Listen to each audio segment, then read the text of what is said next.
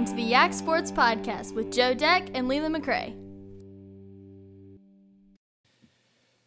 Hello, ladies and gentlemen. Welcome to another episode of the Yak Sports Podcast. I'm Joe Deck. Leland McRae is with me as usual. We welcome crew, Coach Drew Bugden, who is now uh, coming off a 1 0 start after his win against Waynesboro. He's the head coach of the Wilson Memorial Green Hornets. We'll talk to him in the B block.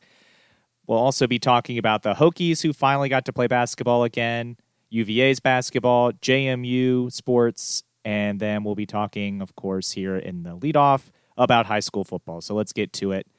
Uh, let's start with. I want to start with Friday. I know you have something else listed here first, but I want to start with Friday. I want to take it in chronological order. Stuarts Draft was a team that uh, we weren't sure how they were going to fare against Glenvar. uh, and then they came out and thumped Glenvar twenty-seven to nothing. A huge, huge win for Stuarts Draft, and I think to me, Leland signaled two things. One, that the offense is going to be okay, just fine. And more importantly, I think for Stuarts Draft, their defense last year was so suffocating. To see them come and pitch a shutout against Glenvar, to me, says the Stuarts Draft defense will be back to that usual top notch defense in the Shenandoah district. Maybe it remains to be seen if they're as good or better than Riverhead's defense, but it's going to be right there competing with them. And I think the big thing with this is that the reason we're saying good things about Stuarts draft right now isn't because we thought they were bad. We thought they were good. We we put them in the playoffs so we could go in our predictions and everything. And you know, we gave them a good chance of beating the Glenvar game, uh, winning against Glenvar. We just didn't know like what kind of game it would be. Exactly the fact of what you just said, a shutout versus that offense. Wow, good job. You know, heck of an effort. And then putting up 27 points and controlling that game and never really being a, a doubter. I mean, it's just very impressive for this team with the transitions they have had. I mean, they're they're playing a different quarterback. They're they're adding a, a dynamic running back in there. Uh, their defense is probably where they lost the most, I would say, with plenty returning, but still losing some top notch players. You know, Will Jones unexpectedly. You wouldn't expect that a year ago. You know, 12 months ago, you weren't thinking that uh, I think it, it stood out the most. And Patrick Hite tweeted, like, what was the biggest win? And as we'll talk about these other wins by Gap and Staunton, how and, and Riverheads, how you know good those wins were.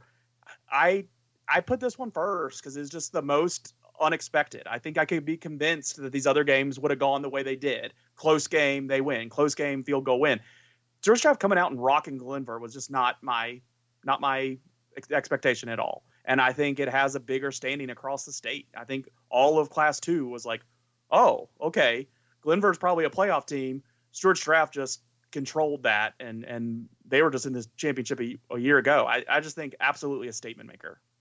So now we'll talk about their opponent for the next coming week. That's Buffalo Gap. You mentioned their win. They upset Luray 17 to 14 in uh, right before overtime. Um, and got a huge, huge win there with an upset of Luray. And honestly, I just or no, that was a 25 yard field goal in overtime um, to beat Luray. That game did go into overtime. You have as time expires. Excuse me. Yeah, but yep, that's a yeah, that's, note. Yep. That's a overtime win for Buffalo Gap. And honestly, I didn't see this coming. I, I did not see Buffalo Gap beating Luray. I thought Luray was the best team in 2B, and Buffalo Gap has come out in week one and said, they're not better than us. So Buffalo Gap getting that win, hats off to them. It sets up a huge, huge matchup with Stuarts Draft because now both these teams are coming in one and zero. Oh. I still think there's probably only room for one of these, although given what I've seen, if Luray has a good season and Glenvar has a good season, maybe there's room for two. Yeah, and and this this is the one that got me most excited because Buffalo Gap, you know, is one of those teams that I felt like I was defending to you last week a lot. You know, I was I was telling you you know, Buffalo Gap, you know, always gets a win that you don't expect. Week one, here we go with the win that we didn't ex- that you didn't expect. That I honestly wouldn't have predicted. I would have predicted Luray win, uh, just because the outer respect for Luray. So right there, Buffalo Gap comes out, gets a win that you don't expect, and now you know they get then the pressure's on. Now the expectations from everybody are higher than what they were because I we're not the only ones that thought Luray was good everybody. You know, we were talking to Cody two weeks ago, and he was mentioning, you know, is Luray maybe the favorite in 2B, and, and justifiably so. Now they're not. Now it's back to Stuarts Draft with Buffalo Gap ahead of them. And so, yeah, monster game this week. Uh, you know, moving forward. Congratulations to that kicker Hunter Campbell making a 25 yard field goal under pressure. That's that's awesome. I don't want to I don't want to breeze past that too quickly. Great job there. But now it sets up this matchup with Stuarts Draft, and I I think it's a huge game. I I, I you know, two a week ago, we probably weren't just guaranteed, oh, that's going to be a heck of a game. I think it's going to be a, a, good game. Now, maybe Stuarts Draft comes out strong again, and that it's just going to be another, you know, feather in the cap for Stuarts Draft if that's the case. But something tells me Gap's going to hang around in the very least, and they're they're going to have their opportunities in this game. While I might pick Stuarts Draft to win this game, it's not going to be a shocker if they win basically because they just beat Luray last week. Now I think the world has woke up on Buffalo Gap, what they might have this season, and, and they can get some win you know, we'll talk about Riverheads later, but no matter what we say about these other teams, that Riverheads, you know, when you do it for 25 years, you, you do say, okay, who's going to beat Riverheads? Who can do it? And, and it stinks that it always comes back to that. It's the case. But right here, whoever wins this week is, you know, in that driver's seat of can you do it? Yeah, I think whoever wins this game is second place in the Shenandoah District this year, at least. I think so too. Um, and I guess, you know, it depends – on how the season plays out if they're able to be that team that upsets Riverheads if they can be the district champion. But yeah, I, I agree with you. They're in the driver's seat for second place, and I, I think the winner of this game becomes second place. So uh, at least I'm, at least second place. Yeah, I am excited yeah. to see uh, how this game plays out uh, on Friday night at Stuarts Draft. So I, I, think both teams maybe a little less snow on the ground for this game. Hopefully. Um, I mean, it was piling up out at draft. Like on video, it was crazy how much snow it looked like it was out there. Yeah, it it was piling up at Waynesboro too, and we'll talk about that one in a second. But yeah, I think both of these teams coming off huge wins too. I think it's going to be interesting to see which coach gets his team focused again and recalibrated and says, "Hey guys, that win was great, but we got to focus and and get ready for this other game because this game could decide who goes to the playoffs and who doesn't."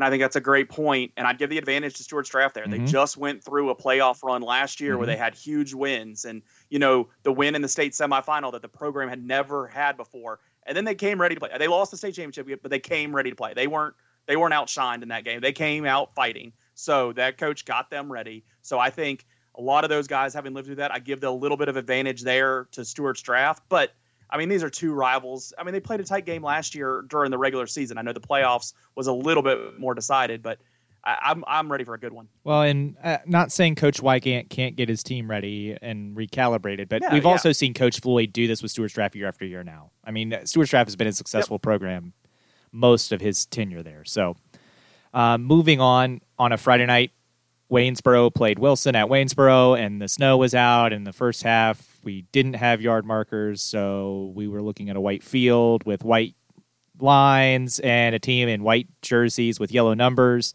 Uh, Wilson, if you're listening to this, change green numbers, please. My gosh, that that is a nightmare for on a good night. So in snow, it was even harder to try to figure out who's who on that field. But to the game, I thought Wilson in this first half against Waynesboro was on the ropes. Uh, I, Waynesboro was playing really well in the first half. Their defense was dominating. Their offense was getting enough done. They had a big play from Gamble that got them tied.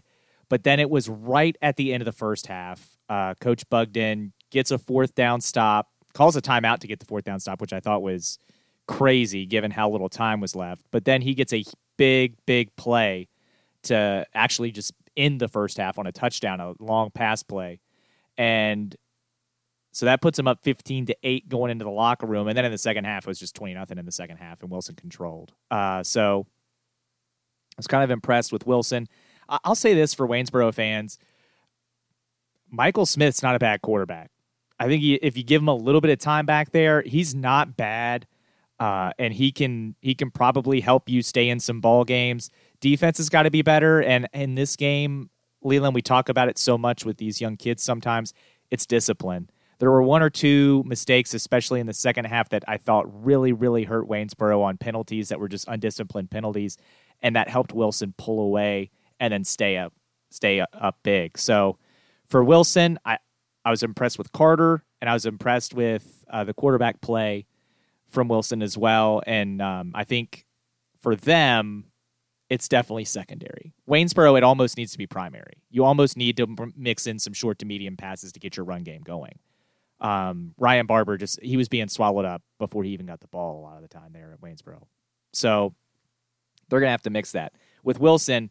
it, it is definitely secondary, uh, but it's nice to know that your quarterback can be relied on in a third and medium. Uh, what I think is interesting is a year ago we watched these two teams meet in a in a game opener, and I think it went kind of similar. It was a quiet first half where I think Wilson I think they I think Wilson did score, but it was still a competitive game at halftime, and I think we were a little surprised knowing you know the struggles Waynesboro was having and and justifiably so from what they had later in the season where they were forfeiting a game for not having enough players. And then Wilson took over. So it was a lot of the same group of guys, different coaching staff, but here it is again, these two teams playing like an even first half, and then Wilson Wilson taking off and, and using some momentum, particularly there in the second half. So I find that interesting, even though the head coach is different, still uh, a, a, similar theme there. But yeah, I I think what I like from that game is that you probably do have things if you're Waynesboro to pull out of that game that you can that can you can prove with. And uh, obviously with Wilson, you got the win. Uh, you'll hear in the interview with uh, with Co- Coach Bugden that you know they acknowledge that that wasn't their best game. They were sloppy. They kind of came out, and he, he hit on the point that I wanted to hit for a lot of these games. No one had scrimmages, so mm-hmm. I I kind of justify everybody looking a little rough early, and even even if it is Luray, like Luray could rebound, win that district up there, make the playoffs, and be a problem. But these first games, like I'm I'm acknowledging a little bit of rustiness, a little bit of you know learning how we get here, you know, a little confusion. It's going to happen a little bit. So I think that game right there showed that for both sides. But then Wilson was just able to recover the quickest and and and good coaching decisions that that set him up. So we both picked Wilson to win that game. So not a shocker. Wilson wins it. I, I was shocked when it was t- like close, you know, closing into halftime, or not shocked, but just surprised. But yeah, so good win, good win for Wilson, but Waynesboro is still something positive there. That's what I like about that one. Yeah, I want you to lead the conversation on their opponent for next week in Riverheads because you were there, you called yeah. the game. I saw, I'd say about three quarters of this game, but uh, since you were calling it and you saw the whole thing, I'll let you lead the conversation. Yeah, I mean they beat Tazewell, and people might look at that score or, or saw the updates from Saturday afternoon, and, and Tazewell was winning throughout that game. You know, at halftime they had the nine seven lead. Uh, late in the third quarter they had a um, seventeen to fourteen lead. But how often do we see teams go into Riverheads and and maybe have a lead, maybe have it close there into the third quarter, and then just Riverheads stays on pace and the other team doesn't. And that's what we saw there. I will say, Tazewell's benefit, it wasn't obvious that their physicality or that they got tired uh, where the physicality got lesser or anything. They fought until the end. Riverhead's that machine, just like it eventually breaks through and finds ways to win and and gets the yards on this run and play and continues the drive there. Where in the first half, maybe Tazewell got the stop. And then there's the pass play that you're really not expecting because you've seen the run in so much and you see that kind of game clinching touchdown uh, from uh, Bennett Dunlap to Smiley there. It, it it was traditional in a lot of senses for Riverheads, where there was some long drives from Riverheads that took a lot of time off the clock. You know, there was an early turnover that really benefited Tazewell. There was some uncharacteristic penalties that you're not to seeing, used to seeing Riverheads have. I kind of chalk a little bit of that up to first game, but at the same time, Tazewell fought and and they weren't backing down and they um they came to play and that's a series that's going to continue now. They had this year uh, in the in the weird scheduled year. But in the next two seasons, they're going to play each other with Riverheads going down there next year, and Tazewell coming back in two years. I'm really excited about those matchups. I know a lot of these guys from Tazewell were seniors, so we might not see that exact same team next year. Riverheads, we do just kind of assume a lot of those guys will be back. So I'm excited about this matchup. But I mean, this game particularly, you know, you have Zach Smiley. He's the player of the game. He has three touchdowns, two rushing touchdowns in the in the um the first three quarters, and then that pass reception touchdown. But then you also have a freshman in um, a uh, ah the Caden Cook Cash kid. He's the freshman. He's a speed guy, but also has some power. Sounds like Zach Smiley, but you know this kid's a couple years behind Zach Smiley, and and this kid's going to be good, and he's the future. And he got his first uh, touchdown on varsity uh, with in the uh, early fourth quarter there, and it was you know a great job. Uh, it was actually late third quarter when he got that touchdown, but you know it, it was just uh, so much typical with everything else being weird right now. You go to that game, there's only so much fans. Still had the fireworks, which was was cool for the small crowd. But you know, with so much being different, and we're not sure, and we're not sure if this can be the same. Riverheads looked normal, even with a little bit of rust, even with a little bit of sloppiness. It still was the Riverheads team, and and you can see what you're going to expect with that team. But I'm excited about these matchups in the future, and I, you know, I'm excited that Riverheads, when they needed plays, they got them. That's what we got. So it's it's just hard to think much differently about Riverheads after that game. Even even though that score, you know, wasn't a 21 point victory that Joe calls. Yeah, it's not the but thr- it it, was wasn't a three score victory. So my prediction that they weren't going to have a game within three scores is already wrong. Yeah, it, it it felt like Riverheads had control of that game, even when they were losing. Even in halftime, it wasn't like, oh my goodness. So Mm. it it'll be see. what?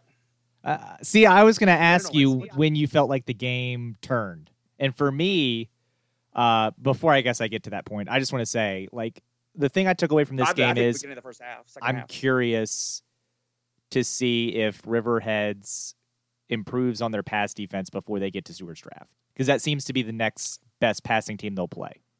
Um, and that's a traditional problem at Riverhead. Like, I mean, that's you can look back at 25 years of Riverheads, and and without getting too technical, what they do on defense does seem to allow for some more one-on-one matchups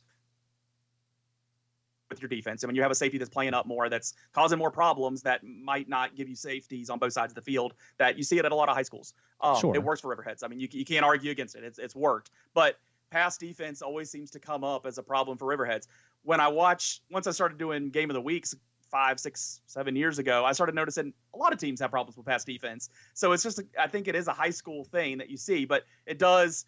After how dominant the rest of Riverhead's defense is, it is always their pass defense that's the weakest. Yeah, I, I think it will improve. I think I've seen it in other years. I think Mhm. Linver last year against Riverheads had some deep passes, and then other teams weren't able to have that kind of success. And even in the playoffs, uh, with much different teams, teams that they're not used to, throwing the ball downfield, and Riverheads was successful. I think it'll adjust and it's experience for those guys. Uh, You know, only so many balls getting thrown to you from an opposing team. You know that you got to defend it, and so I think they'll settle in. I, and you see it; it's easy to predict that when you see it so many years.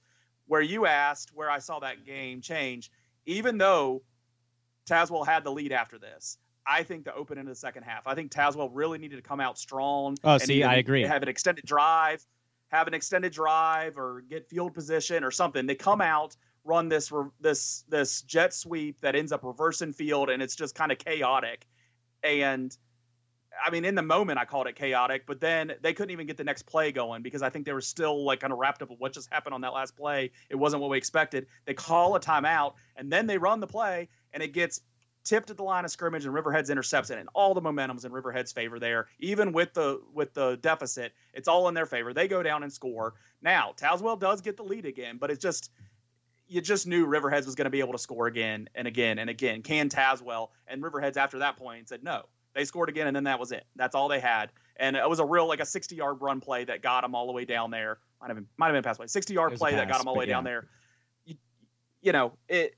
I think that's where the momentum changed, even though the score might not even show it that way. I think you still had that. You just had that confidence in Riverheads from that point on. And I, I being uh, Riverhead's homer, I never lost that confidence, even down at halftime. I just I've seen this too many times. I understand down at halftime, but I was thinking going into halftime, if Tazewell comes out and Tazewell gets a touchdown on this drive, yeah, two score lead. Yeah, then then I believe Tazewell is going to win because the one thing about Riverheads, that offense isn't built for multiple score comebacks. It's just not. So well, you would think they could just outlast them, and can they get enough stops? And and it'd have been tight. It would have been tight if that was the case. yeah, but but, like yeah. you said, they ran that reverse play to open the half, which I thought bold, um, and it didn't work. And then the next play was that tip uh, that got picked off. And when that happened, I, in my head, watching, Yeah. I was like, "That's it, they're done." And even though, like you said, they ended up scoring and getting the lead again, I just felt, yeah, but Riverhead's going to have one of these Riverheads drives where they just drive the entire length of the field and kill your spirit and score, and they did. And. Tazewell, uh, to their credit, looked like they might be getting ready to score again to maybe get the lead, but then I, there was a fourth down. yeah, they, they failed. inside the thirty, inside the 20. Yeah, they Yep. failed on a fourth down, and and that was definitely when that happened. I was like, all right, no chance. But Oh yeah, that's I, I did feel Yeah. after that interception to open the second half that Riverheads was going to be okay and they were going to come away with the win. All right, all right. Looking at Fort another Friday night Defiance. yeah, Fort Defiance on Friday played Rockbridge. Good news, it was much closer than last year. Bad news, I have major concerns about Fort. Um, down 15, they lose 15 nothing. It's bad weather, first game, all that. I'm hoping that's what it was. Um, Fort's defense appears to be pretty good still. Only giving up 15 to an offense like Rockbridge, even in the snow, is an accomplishment. The offense not not scoring is a concern for me because I had questions when Austin Monroe leaves. Who's going to step up? Who's going to be able to fill that void? Are they going to have the receivers if the quarterback play is there to step up? Because while I know Bartley is a great back, you got to give him some help. Otherwise, teams are just going to stack the box. twice. Yeah, but otherwise, teams are going to stack the box and say, "I dare you to do something else." And Fort Defiance can put up any points, so that's going to be a problem as they go into the Shenandoah district. And that, that I think Fort of the teams in the Shenandoah district, Fort raised the most red flags to me in Week One. I'd like their defense. Watching, I, w- I had that game on my computer screen nearly the whole time that game happened. I did probably get pulled more to Stuarts Draft once that game got going, but that was after Fort was. I mean, it was in second half before that happened. False, you were watching I, I like their defense. Wilson. I- They Rockbridge has weapons. That quarterback is really good down there, and for them to only score 15 points against Fort Defiance, they gave up some pass plays, but the defense reacted quickly and got it stopped. There wasn't just a slew of offense going against this defense. I like that for them. I I agree though the the offense you wanted more answers that way last week. This week you have to see them. If you don't see 20 some points this game, uh oh at Fort Defiance. Uh, big uh oh. Even if you hold Staunton down to under 20 points and it's a real good ball game, if you don't have more than 20 points this, this week, big uh oh. Because this is a Staunton team that's coming off a defensive year that they were not special. And that was like the big thing we talked about Staunton's preview last week was their defense has to be better. Beating East Rock, keeping keeping East Rock down in points uh, as they did, uh, only to 15 points. That's a good sign for that defense improving against what we thought was going to be a decent East Rock team that's now 0 2. But I, I just see the the formula here for Fort Defiance is you got to get your offense going this week. The next week's Riverheads. Most teams don't figure things out against Riverhead, so you got to get it figured out this week so you have some confidence moving forward into the next week, but then also after that because teams usually don't have a morale boost after they go to Greenville or, or host a team from Greenville. Yeah. Uh, for me, the Staunton win against East Rock is great for them. That uh, because Yeah. you and I said during the high school football preview, we looked at that schedule. And I was like, I don't know if there's a win on this schedule for Staunton. Uh-oh. So yeah, they got one in week one, and uh, you know I was talking with Chip on the radio about it. I said these first two games of the year are crucial for Staunton because if you don't win either of those first two games, you're not winning a game. And so for them to go out get a win at East Rock, it was not. Frankly, I wasn't expecting it. So congratulations to Staunton. The defense did improve at least for one week, holding Staunton to 15 points, scoring 17 of their own, and that was the that was the field goal as time expired to win the game. Uh, and great for them to get that because that's huge. Great kick, great kick. Um, Augustin Miguel, great kick. I want to call them out. These guys that make kicks in high school uh, to win Yeah, as- games, I'm yeah. calling these guys out. huge, huge win there. And then they come up against Fort. And this is another opportunity for them. We saw Fort's offense struggling week Yeah. one. If Staunton's defense can hold Fort down and put up, and Staunton can put up some points, because Staunton's offense isn't going to, their offense is going to be not what we used to see from Staunton. I mean, it, they lost Will Dodd. They have young, some weapons really there, but it's really young, and they're going to struggle at points. So if their defense can do what they did against East Rock against Fort, keep Fort down, maybe pitch another shutout and hold Fort's offense off the scoreboard for his second straight week. Yeah, Staunton wins this game, and now they're two and zero. You know, uh, you play Buffalo Gap. I don't like Staunton in that matchup right now, but I mean, hey, who knows what happens? And I would say See what you do this week. one win was more than we were giving him credit for last week in our high school or two weeks ago in our high school football preview when we did Staunton. So getting two is, you know, just icing on the cake. And I think with a young group like this, it allows these coaches and Coach Phillips to be talking to these kids and saying, this is what we wanted. And this is this is buying into the program now and what the future looks like. I and not that any of these teams listen to us and use us as bulletin board material. I'm not trying to imply that, but anybody listening that kind of look like, well, why are you picking against Gap? Why are you picking against Staunton? Why do you not think Staunton's going to get wins? I'm, let me be clear. I'm pumped that those guys, those teams got wins this week. I am pumped. Staunton got that win. I that made me super. The gap game got me most excited this weekend. Stanton the next most excited because it was just not what I picked, and I was worried about past that. And this made me look at the rest of the season so differently. So great for these. I want all our teams to win as much as they can. The problem is every week now from now on they all play each other. But I'm so pumped that Staunton got that win, and yeah, they're they could win this week. What number do you give this game? I I say race to 24. If you get to 24 points, you're going to win this game. I think. Oh. Maybe 20. Leland. I, I mean, yeah, maybe twenty. Yeah. I, I think two scores might win this game. I, I don't see this being a high scoring game. I just I didn't love the offensive output from either team. I guess I got thirty in my head as the high score. Yeah. So, yeah. Yeah, twenty. Let's call it twenty. Okay. Let's see. First team to twenty. Let's see if they win. Waynesboro, they're gonna play Harrisonburg. I don't believe Harrisonburg played last week. I didn't see a Harrisonburg score I'm if they did. Not aware of them playing. I I think they might have had to pull out of a game. I'm not sure. Sure. Um. Either way, but I mean, this is a Waynesboro. Yeah. Look out. Um, Waynesboro, just do your best. Um, this is going to be a tough game, and that's not. I'm not trying to disrespect Waynesboro or anything. Harrisonburg's a really good team, so you're playing a Class Five opponent that plays like a Class Five opponent. Uh, they're a legit Yeah, Class Five team, and so it's going to be tough for Waynesboro in this game. I just what I would like to see out of Waynesboro is just you know find a way to get on the board. Last year you were shut out forty three nothing. Find a way to get on the board. Yeah. Find a way to you know get some things going in the right direction for later games in the season. Yeah, I agree. And I mean, you're you're this is one of those times where Waynesboro is going to look on the other sideline and see you know 50 guys before in the pregame ready to go.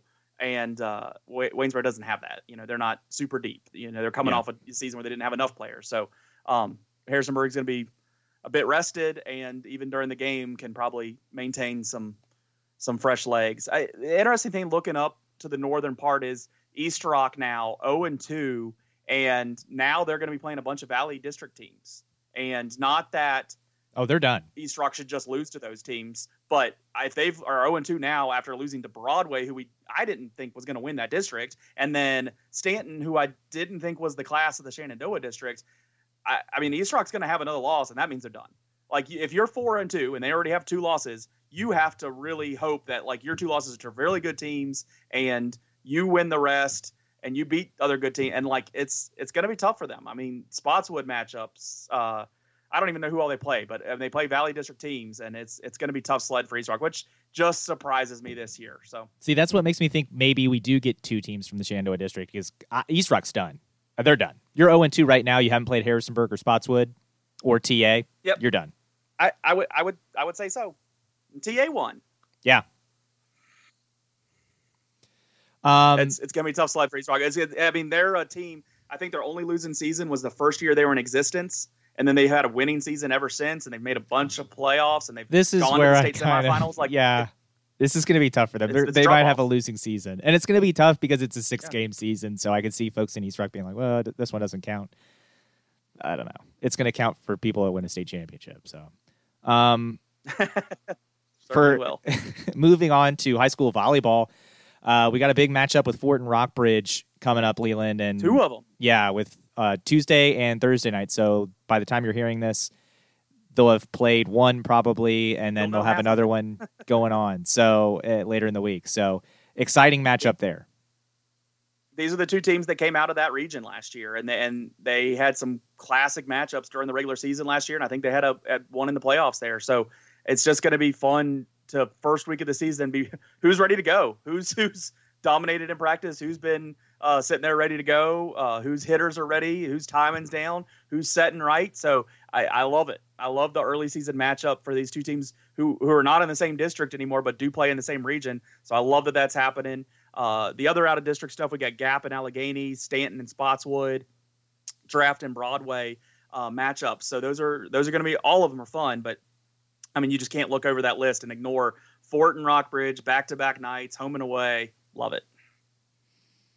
I agree. I mean, that's the definitely going to be the premier matchups of the week. Um, moving to college hoops now.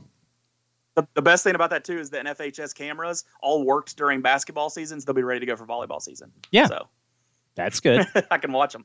Um, yeah, they're not outdoors, which helps them. Uh, for college basketball, There will be snow on the lens. yeah, for college basketball, when you're looking at Virginia Tech, we mentioned that they weren't ever going to play another game. Uh, as of Tuesday, they still hadn't played a game. Technically, a game was played, but they didn't participate in it because they lost 69 to 53 in a game where it looked like they had just had like student night, which was let's go into a classroom and pick 12 randos to go step on the floor. It was it looked like a team that hadn't played in 2 weeks. So um, they were out of sync. they got throttled by Georgia Tech. The good news is they responded by coming back and having their largest conference win in school history, beating Wake Forest by almost 40 points in just what was an absolute laugher. man. It was an absolute laugher. coaching. I put it on Coach Young. I know the players got to go out there and make the buckets, but Coach Young rebounded him. He didn't let them get let them get their heads down. He got them in sync. Um, he, I'm sure he used that loss as much as he could, and it really paid off there. Now you, you got to keep rolling. This Louisville game coming up this week on Wednesday night, 7 p.m. ESPN2 is massive.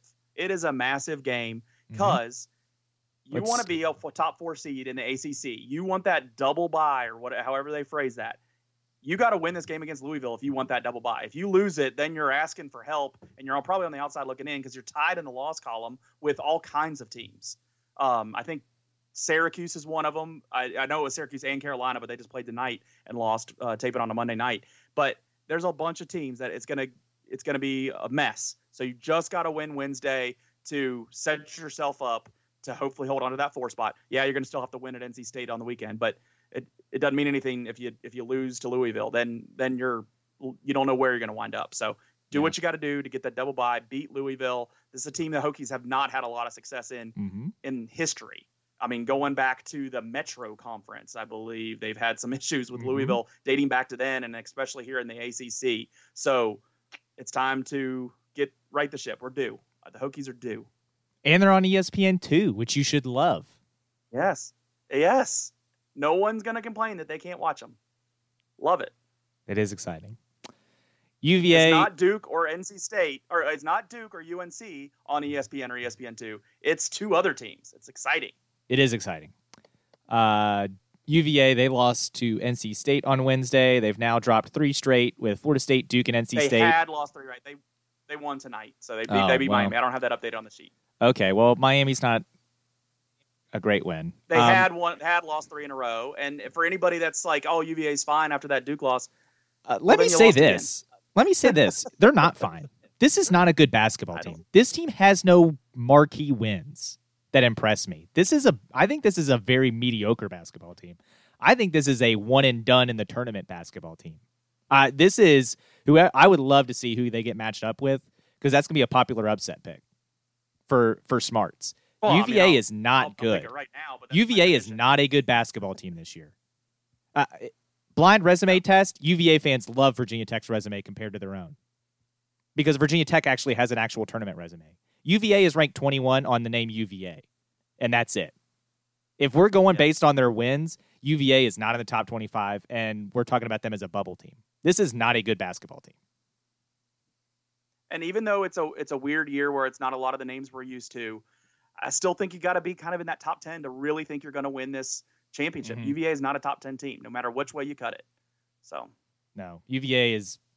If UVA gets to the Sweet 16, they should oh, they Be very weekend, happy. Woo! they should be very happy The- because this team The will seeding favored them if that's the case. yeah because uh, i'm serious Uh, not a good basketball team there um but i agree with you i think i, I think in reality leland to Probably me higher. it's still it's three probably not even top teams it's still three teams it's gonzaga baylor michigan and that's it I, I just think those three teams have looked different than everybody else the whole season that being said baylor took a a beat down to kansas from which Kansas. Yeah. of course they did. Um, of course, of course they picked that game to lose. Um, but let's move on to the best team in the Commonwealth, and that's James Madison University. I like them, but no. Best team in the Commonwealth. They've got the best resume. I can't believe we're not a lock in the tournament yet. Uh, did you see Best resume. bracketology? I mean, come on. we had an almost win against VCU. Um, did you see on bracketology they moved JMU up to a 15? That that Oh. That is slam the door. Now that was before the loss to Drexel, but if they are not a 16, slam the door shut. That's a victory in itself. If you get into the tournament and you Yeah, are not a 16 seed, doesn't matter what happens. Success. especially with the first four now, because like all those teams in that first four and the 16 seed, like you know, that's just more conference champions from low conferences. So it's even harder now not to. Well, be, like, it's be not all seed. the 16s aren't all play-ins. Just two of them. And then there's two like 11, I think yeah, there's so an there's 11 and two a 12. additional conference champions in those first four games. Oh, yeah, so, yeah, like, yeah, I, yeah, it's not all. There's not four teams, but it's two teams. Like But, the year we still- it's made it. much harder. Yeah, like the year we won the CAA tournament as the fifth seed in the CAA, and we and rightfully we had to play our way in. That's not no, that doesn't count. Yes, you have tournament victory. That no, I'm sorry, that doesn't count. um, the bad news for JMU is Matt Lewis is done for the year, and that was known before Yeah. someone commented that he was on crutches and in blue jeans. I guess to just further dunk on the poor kid. Um, but JMU needs to find a way to win without Matt Lewis, and it's plain and simple. If you don't, you're out because the NIT cannot take automatic bids, so JMU is not guaranteed an NIT spot, which means they won't get one. And I so for postseason, I think JMU's got to win the CAA tournament. And unfortunately, Play at home. it is at home, but Matt Lewis is a big loss. Um, I hope they find a way to win. The CAA is not stellar, uh, so hopefully JMU can find a way to win and and get into the tournament. Uh, I know I said if you get a 15, that's a success. If you get in the tournament, that's a success, given what last year was. So, Oh my goodness. or the last two or three years. But um, I, I've been really impressed. The fact that they won the CAA regular season championship is impressive. And then we get to see uh, what what recruiting looks like, which will be exciting. Yeah, that'll be fun. Look at over at the JMU football team. They got to 2 and 0, but it wasn't as smooth as you would have thought it would have been. That Robert Morris game we talked about it last week. We said, "Hey, they beat Morehead State 52 nothing. Here comes another one against Robert Morris." That game was tied at halftime. 16 16, and then they scored 20 points in the second half, like Wilson, and their opponent scored none. So it looks. Yeah. They didn't cover. Um, they did win. But but now they're number 1. Yeah, now we're number one because the only thing worse than looking bad in a win is not winning at all. And North Dakota State actually got slapped. They got crushed. Um, so JMU gets the win. I'll say this. I also said this last week. That Robert Morris game being on the schedule this year is, you know, whatever. You play whoever you can find on the schedule. But in other years, this is a perfect example of why you don't schedule that team because nothing good comes from that game. The only thing that comes from this game is Cole Johnson, a lot of question marks. Did not look good. Uh, both Three- games. three Both picks, two touchdowns. Not great. So, yeah, I, the good news is you play three of the four worst teams in the CAA in your in your little six game home and home. So, Yeah. you're going to be fine. You're going to go undefeated, and you'll maybe be the one seed. Uh, I have concerns come postseason play though if if that doesn't improve. I agree. I I agree. I I think there's plenty of question marks that you want to you want to go ahead and sort out the first time through on these teams. You don't want to be questioning things the second time through. All right, let's get out of here. Let's get to Coach Drew Bugden of Wilson Memorial. I was able to catch up with him this afternoon, so you won't hear Joe, Joe's voice, but uh, a good interview with him after their big win against Waynesboro, but also looking forward uh, to Riverheads and then also looking at the last year or so and and stuff like that. So let's get to Coach Bugden.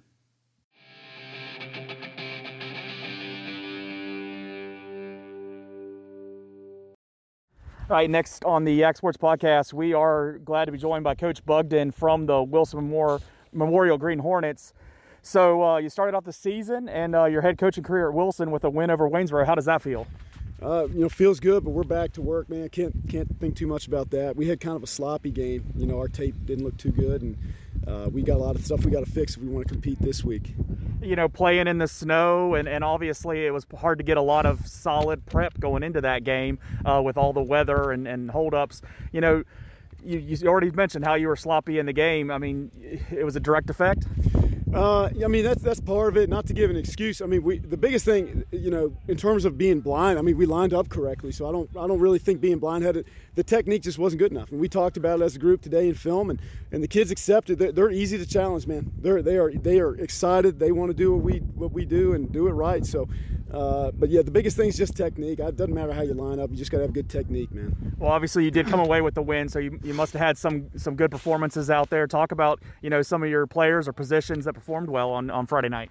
Yeah, uh, I mean, it, I mean, the, you know, the technique wasn't great, but we played really hard. Uh, I was super happy with that. Um, uh, quarterback Caden Welcher had a heck of a game. Uh, he, the kid was was head hunting as a quarterback. He was trying to truck kids. So we, we told him, uh, you know, hey, we love the aggressiveness, but man, we got to make sure that we uh, we do the, you know stuff right. And then uh, Carter ran really hard in between the tackles at the tailback position. all of our backs, I think, got touchdowns you know, and then Ryan Mundy, ninth grader, you know, got behind the defense right before half, and you know, uh, we the, the, coolest thing about the staff is that you know they're talking on the sideline, hey, we can get behind them, we can get behind them, and uh, you know the opportunity presented itself, and we were able to get some points right before half, and, and the ninth grader went up and made a play, so I thought that was pretty cool.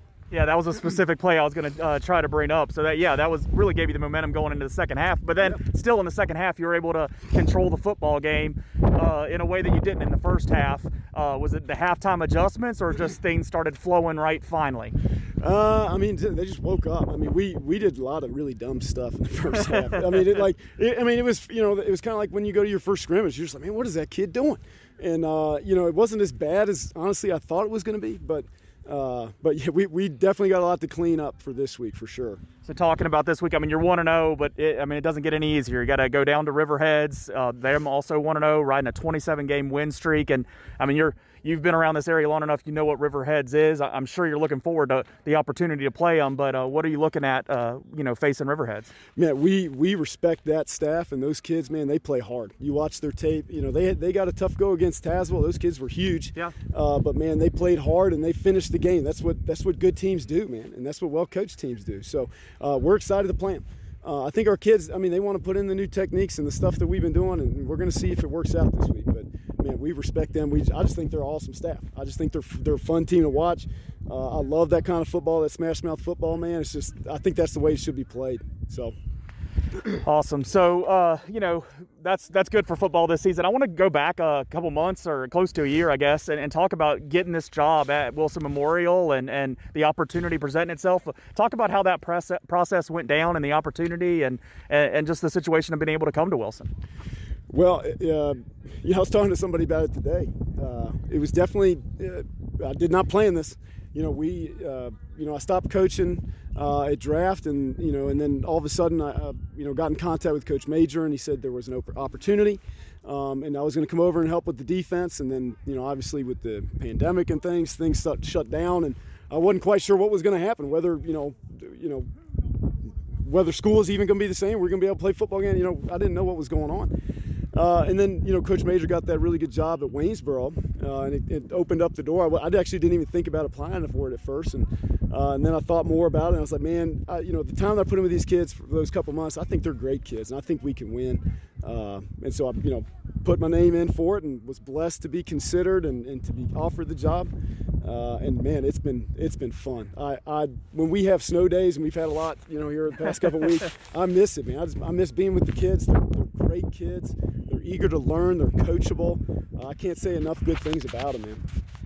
So to wrap up the interview, we always ask a kind of a you know a more informal question at the end, and it's, it's not football related, so heads up on that. Uh, you know, when you're not coaching football, when your your head's not in game film or preparing for the season, and, and maybe even if you have to rewind to before the season started, uh, what is you know one TV show or movie that uh, you've either binged or you really liked and you recommend to our viewers?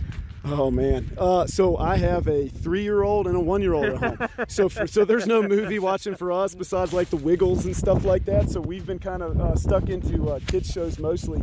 Uh, so I, I actually can't even answer that question, man. But uh, but I'll be honest with you, I wouldn't change it for the world. I love hanging out with my girls. I'll watch whatever they want to watch. I'll recommend Bluey. That's my recommendation to you. That's Bluey, the, uh, the, Australian dog. Right? Yeah, yeah, that's yeah, my favorite. Yeah, the, the dad one. on that show is so cool. Yeah, we've seen that one. well, good luck Friday. I'm sure we'll talk to you down the road. Congratulations on this position position and, and the win last Friday. Yeah. And good luck this Friday. Yeah, thank you. Thanks for covering local sports, man. Appreciate it. yeah, hey, you need anything else? Just give me.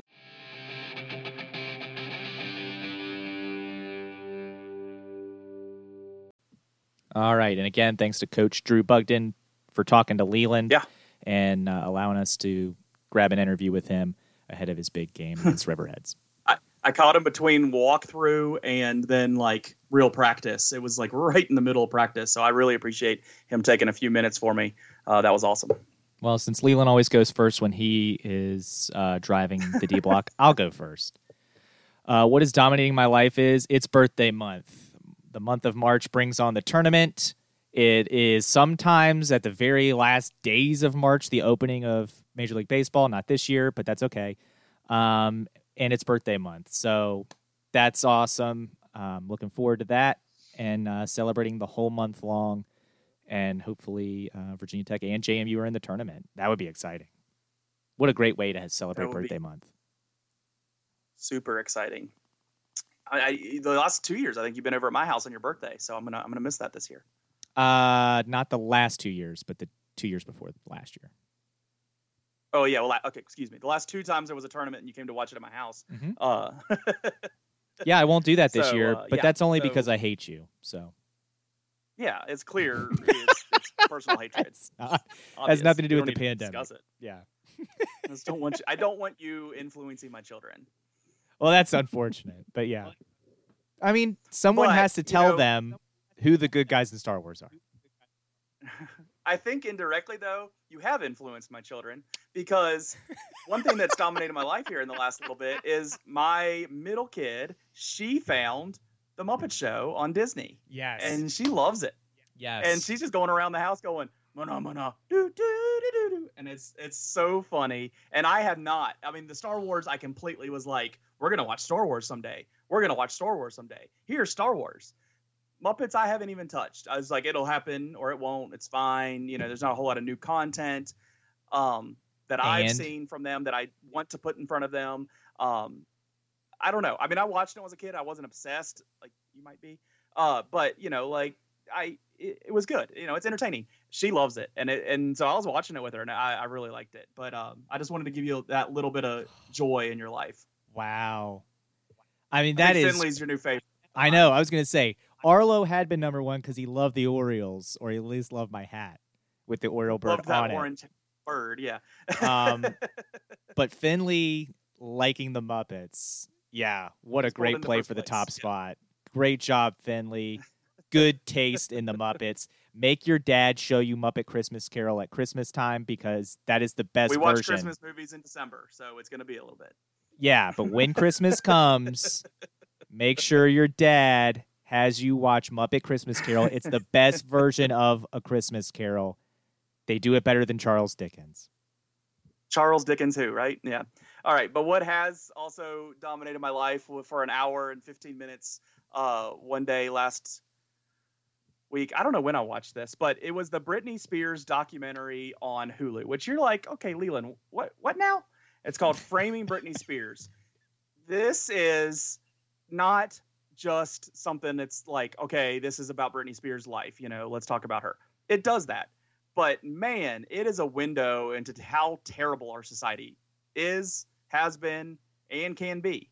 And I think there's a lot of things that get exposed in that documentary that just is a highlight of what's wrong with our popular culture and maybe just culture in general. It's it's how the double standard against Britney Spears when she was becoming famous the guys versus and and then how they treated how they treated the guys and how they treated her is just unbelievably disrespectful to to women in general, much less her.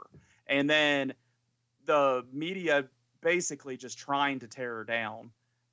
Um, while she's having issues that are real issues that she should have just been left alone with, is just crazy. So I actually really recommend this because for anybody our age who like knows what Britney Spears was and the and the fame that she had and the music that she had.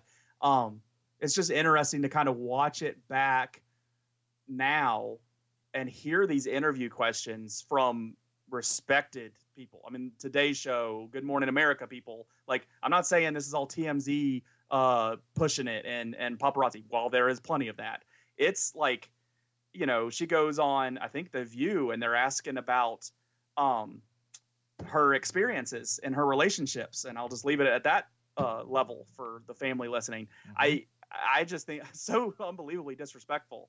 And then um, just diving so deep into her relationship with Ju- Justin Timberlake and stuff, enough so that Justin Timberlake apologized to her on social media, uh, and I hope somewhat personally as well, but also put out like a public thing in the last little bit since this has been out.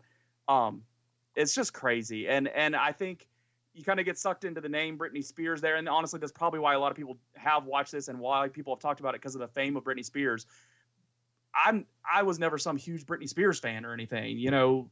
Even as a young adolescent, you know, guys, you know, guys that like girls and you know start looking at the Christina Aguilera's and the Britney Spears. Like Britney Spears was never like my girl. Like that was never like the one that I thought was who I liked the most. But I feel so sorry for her in life and uh, the problem she's going with in her current legal stuff with her dad and the shadiness is just crazy. So um, I think it's worth watching. Honestly, I don't think it's trash. I'm not going to say you feel good the whole time watching it because even the fact of this existing probably highlights continued problem with society and how we treat these pop stars and uh, don't give them privacy. Don't just leave them alone. But overall, though, I, I think it's done pretty respectfully and uh, I think highlights some problems. So that's that's my recommendation on that, even though it's not necessarily a super fun one. So, are you gonna watch it? I probably won't. Um, we just I think it was like one of those moments where we needed something that we thought wouldn't be inappropriate in front of the kids. It tests that. It oh like no, I could have told you it's going to be enough height. inappropriate. Yeah, I could have told you it's going to be inappropriate. Um, or at least parts of it. Well, we weren't like sitting down with the family, but like the kids coming through the room, and I there was like pause it like twice. It wasn't terrible. It just there was sections. Um, I've heard I've heard you talk about it. I've heard other podcasts that I listen to that are sports and then sometimes go into pop culture stuff from time to time talk about it. Um, so I've got a gist of it, and I just uh, yes, how the media and we, the people in general, treated her during that time was not great.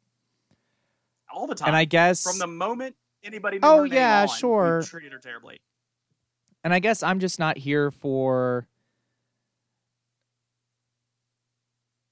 the people now that are looking back and saying, "Oh my gosh, how could they have done that?" Eh, People our age, and I'm like, yeah, a lot of you were the same ones eating this stuff up when it was happening. So, Yeah, and I'm not but saying people to learn that can't. I'm not saying people can't learn their lesson, but they're doing it now still.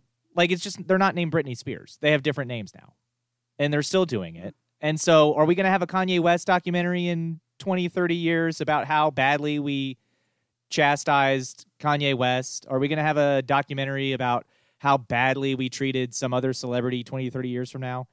Uh, to me, this is grandstanding a little bit on just Okay. the social media police and and that kind of stuff. And so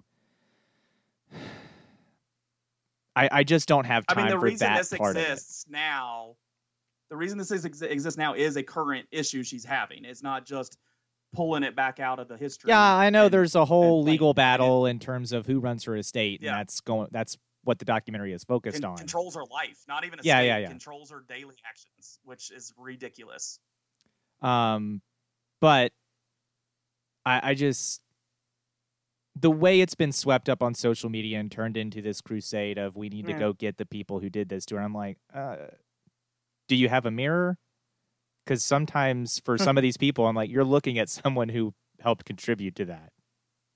We as a I society, we do that. We still do. We're still looking for pictures of celebrities and oh my gosh, can you believe they did that? Oh my gosh, can you believe that picture of him or can you believe that picture of her? I'm like, uh, and then it's the same people that will be on here being like, oh, this is so sad. We shouldn't do this to people. And I'm like, okay, in a week you'll be back to this. So I I will not to be defensive. I I think I've grown out of that. So like I think it might this one might hit me just different, knowing knowing that I. But I think some of that's also because we're older and we don't know- we're also older and we don't know the celebrities now, the pop culture To give a celebrities now. crap about Kanye or Yeah. Kim uh, Kim Kardashian, Kardashian. whatever. Like, yeah, you know what? I'm and that's that's OJ. part of it, right? A lot of the people that watch the Kardashians watch Yeah. this and were so outraged a- at how we treated Britney Spears. And I'm like, point.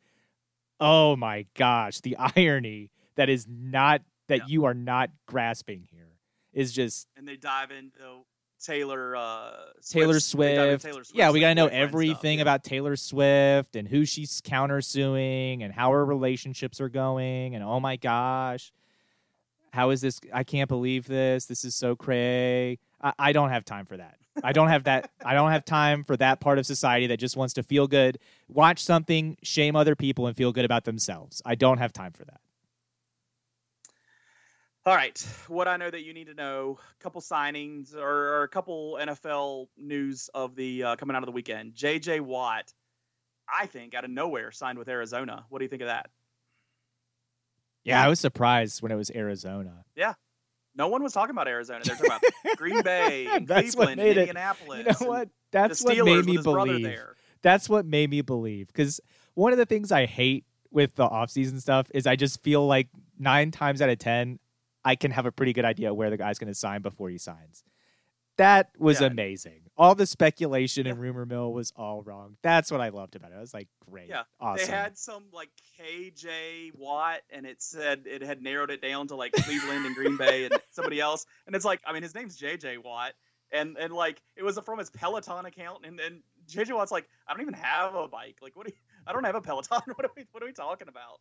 And then I mean, I don't. Yeah, I liked. I did like his kind of his slapback with source me, and it's like him in an Arizona Cardinals shirt. So like.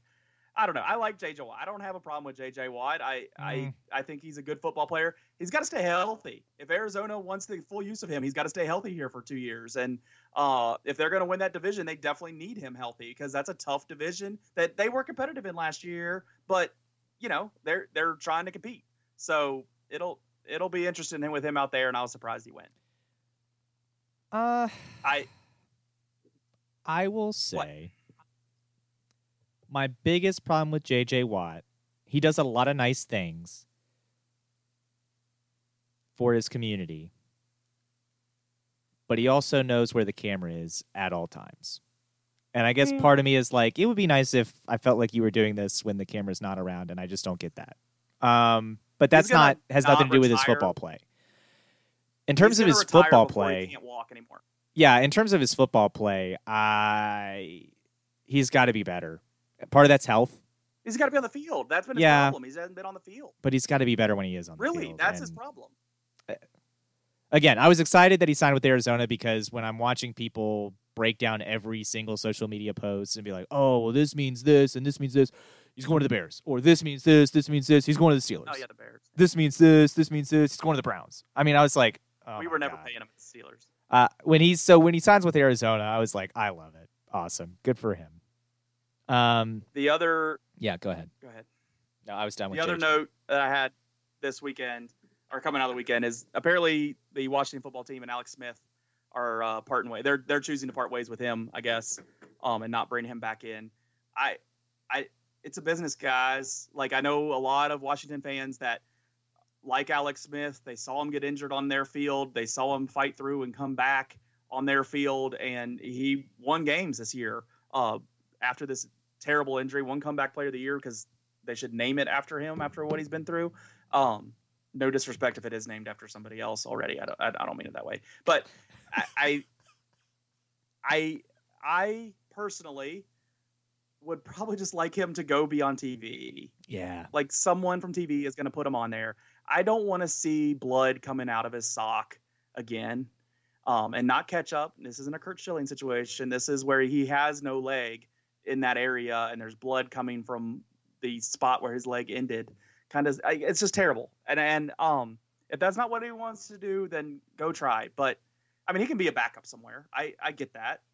I get that Washington probably just needs the clean break, um, which is a terrible word to use there. Uh, they just need them to move on from that pressure to leave him on there and try to get better.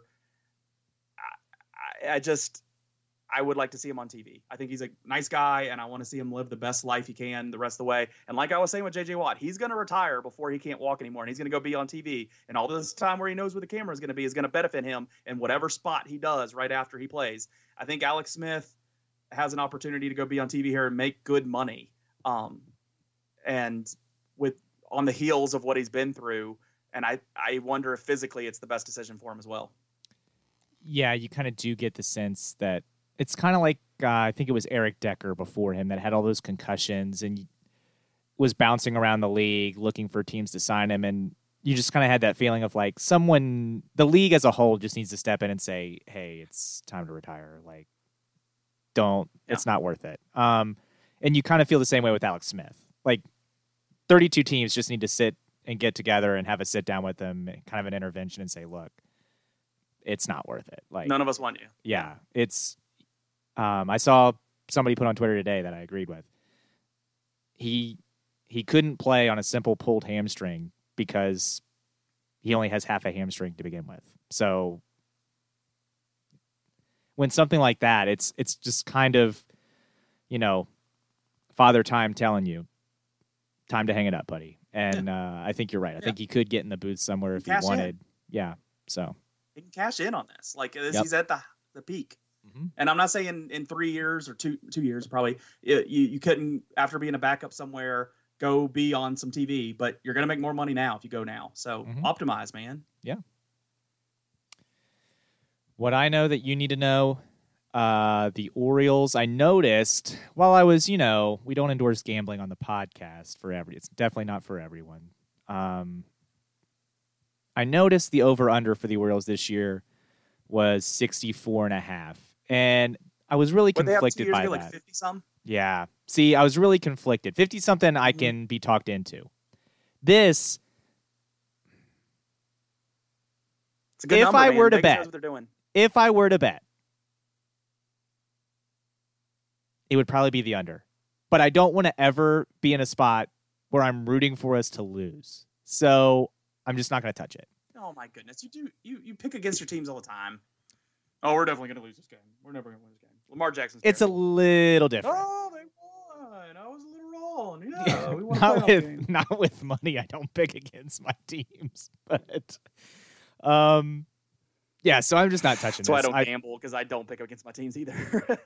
um, it's tough. I, I just I want the O's to be great, and the O's aren't doing any spring training this year, which I know caused a total hellstorm on social media Wait, because what? yeah, no spring training games are on TV on MASN. Um, On TV. Okay, I was gonna say I watched them. I watched highlights of them against the Pirates, so I was I wasn't sure what you were saying. Right. Yeah. No, those were highlights. They were not a TV broadcast. Um. So, which then brought up the point From the that- Orioles side, I guess the Mhm. Pittsburgh side had it. Yeah. No, the Pittsburgh side only had radio. They did not have a TV broadcast of that game either. Oh, wow. Um. But How? How does this happen? I am not aware of this. Okay, like, I'm so- up as you're saying it, and I'm accepting what you're saying. But like, how does Major League Baseball allow that? Like, you got to be you're you're on TV. I am not surprised by the decision that the Orioles are not having any spring training games because when you eliminate your pre and post game show for the regular season On and you lay off half of your TV, staff, way you're saying it. you lay off half of your staff at MASN on air, um, it's not surprising to me that you're going to look at spring training and be like, is it worth putting the seven games on? Nah, probably not. So I'm not shocked by that. A lot of Orioles Twitter this weekend was outraged. Um, and I will say this it was, it would have been nice to be able to watch the game and see Trey Mancini's first at bat coming back cool. from colon cancer, and it was cool to see the videos of it that surfaced online from Orioles cams and fan cams. But the Orioles having cameras there of that play, and then there was also a home run hit by uh, Yusniel Diaz, one of the prospects the Orioles got in the Manny trade. So the Orioles won the Manny trade um, with the Dodgers. Fans brought up the point: Why are all these cameras positioned around the stadium and you have multiple camera angles, and yet you are not putting the game on air. That's one that I tend to agree with. I was kind of under the impression that, hey, we're probably just not going to have cameras up. But I guess for scouting purposes, they do. And I just don't understand why you couldn't also double that as the TV broadcast cam for the game. I don't know. Um, the Orioles.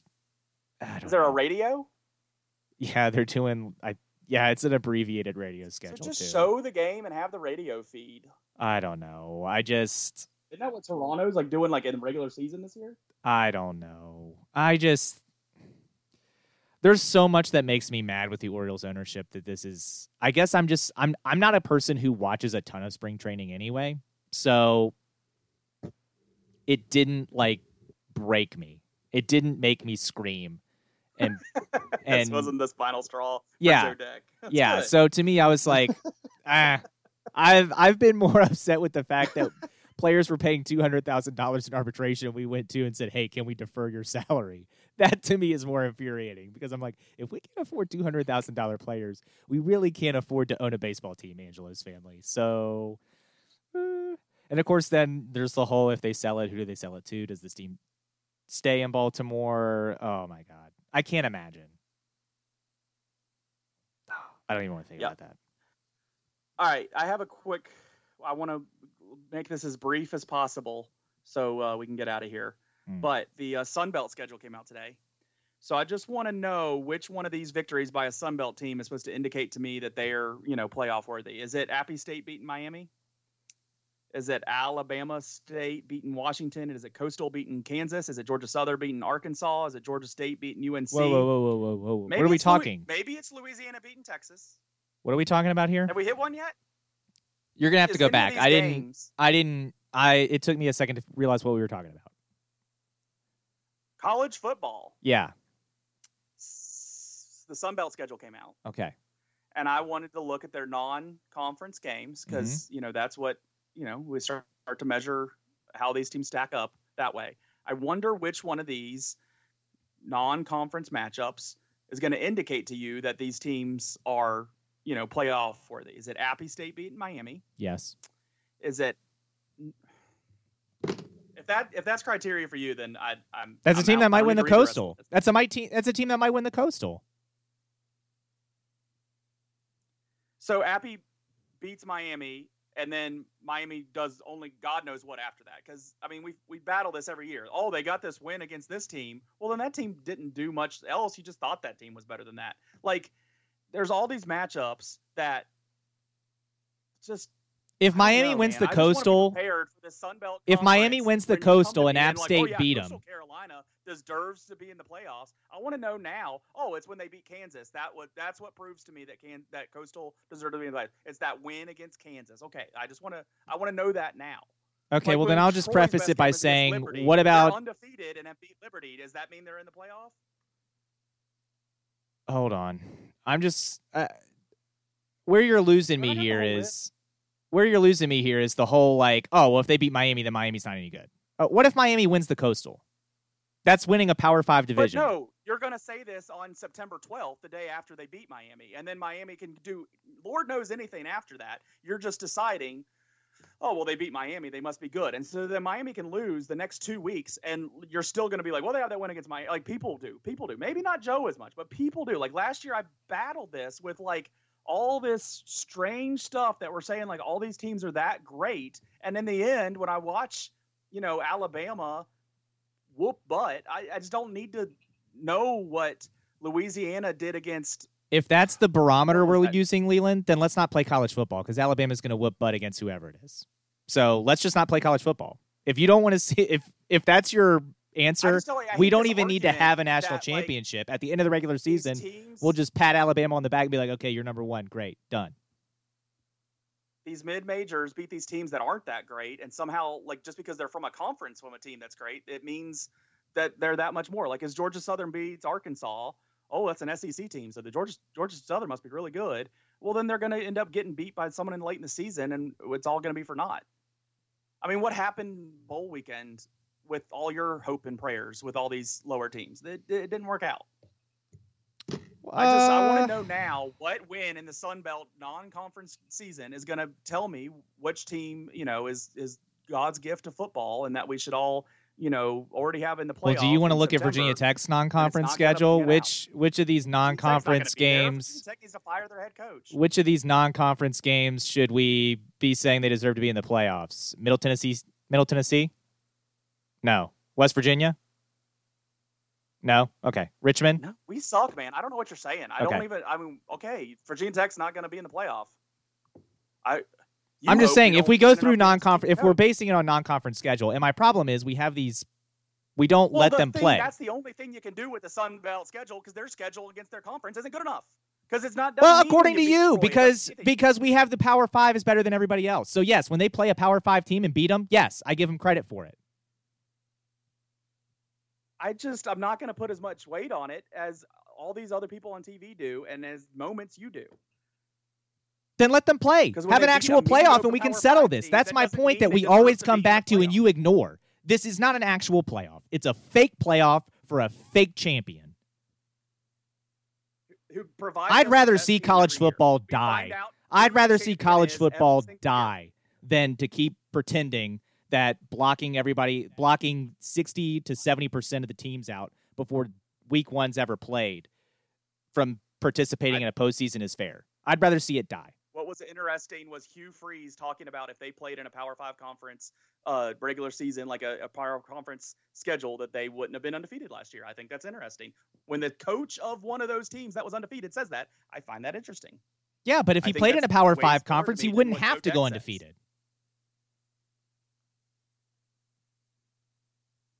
He acknowledged the head coach at Liberty acknowledged that their team couldn't withstand the week to week that these other. But if he do. played And in a Power Five conference and he had one loss, in the, in the playoff. but if he played in a Power Five conference and had one loss, he wouldn't have to. Is the point? That's what You makes it not only would have fair. One loss in a Power Five conference last.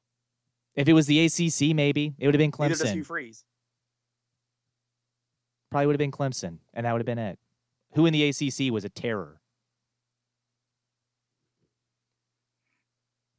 He'd had to That's a Power Five week. conference. And their coach said if we had to play in a Power Five uh, conference schedule, we wouldn't.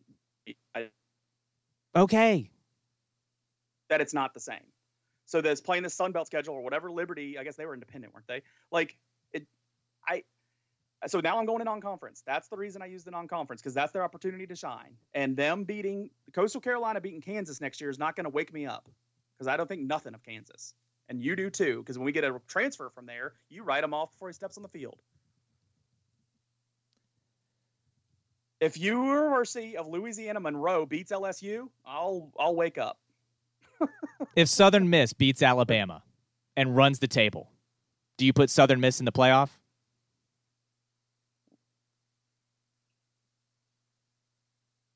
I'm just asking a question. Southern Miss beats Alabama and and runs the table.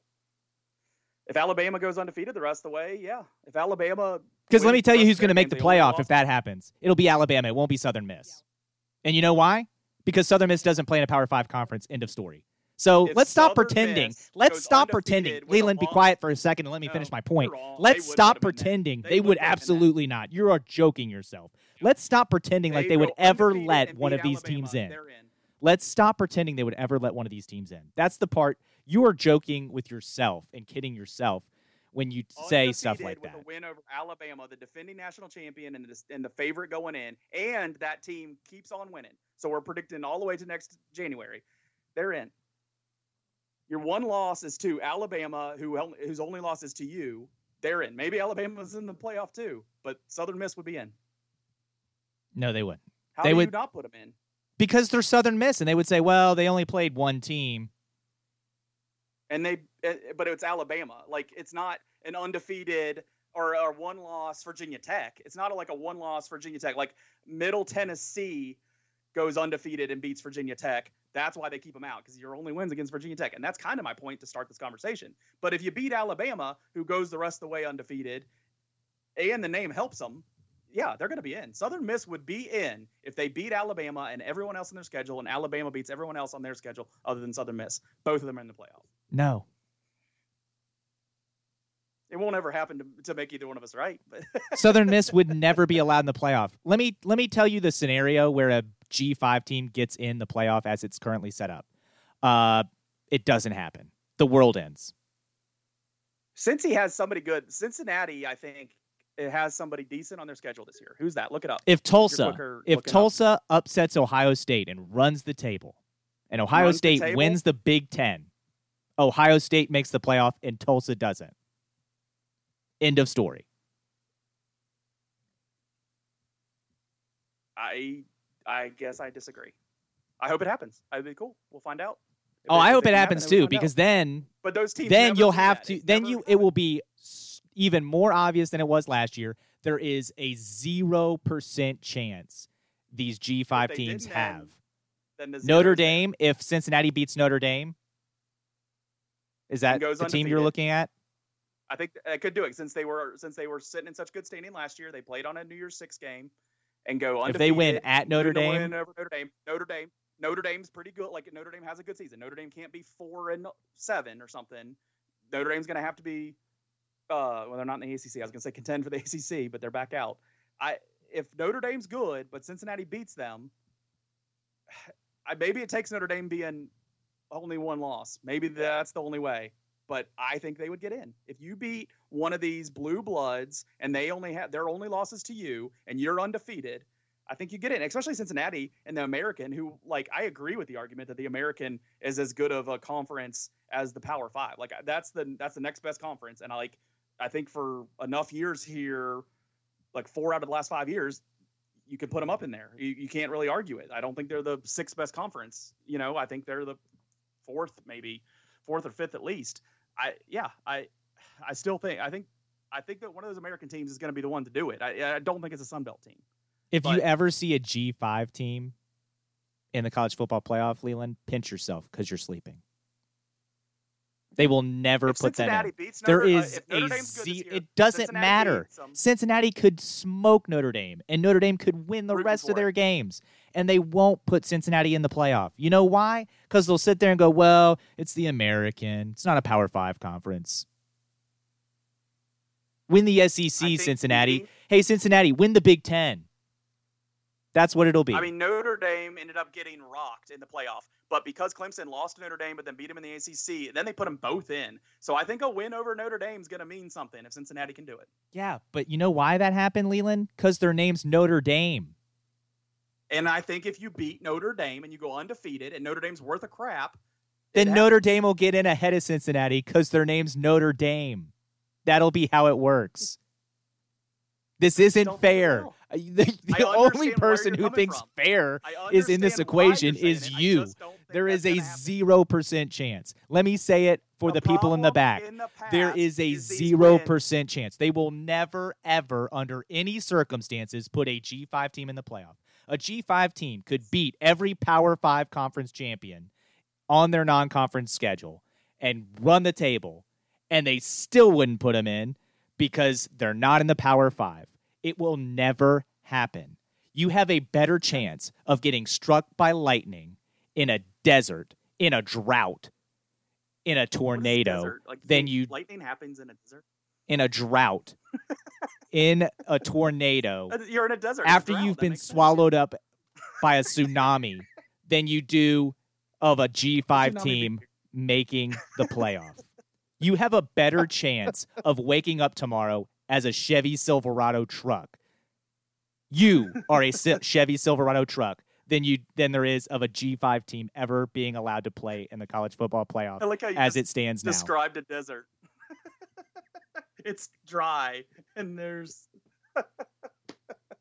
A desert in a drought? Yeah, but Okay. then you don't have lightning. In a drought, you're not going to be struck by lightning. drought's got to end in a moment. Lightning comes. Lightning comes first. It's the front of the storm.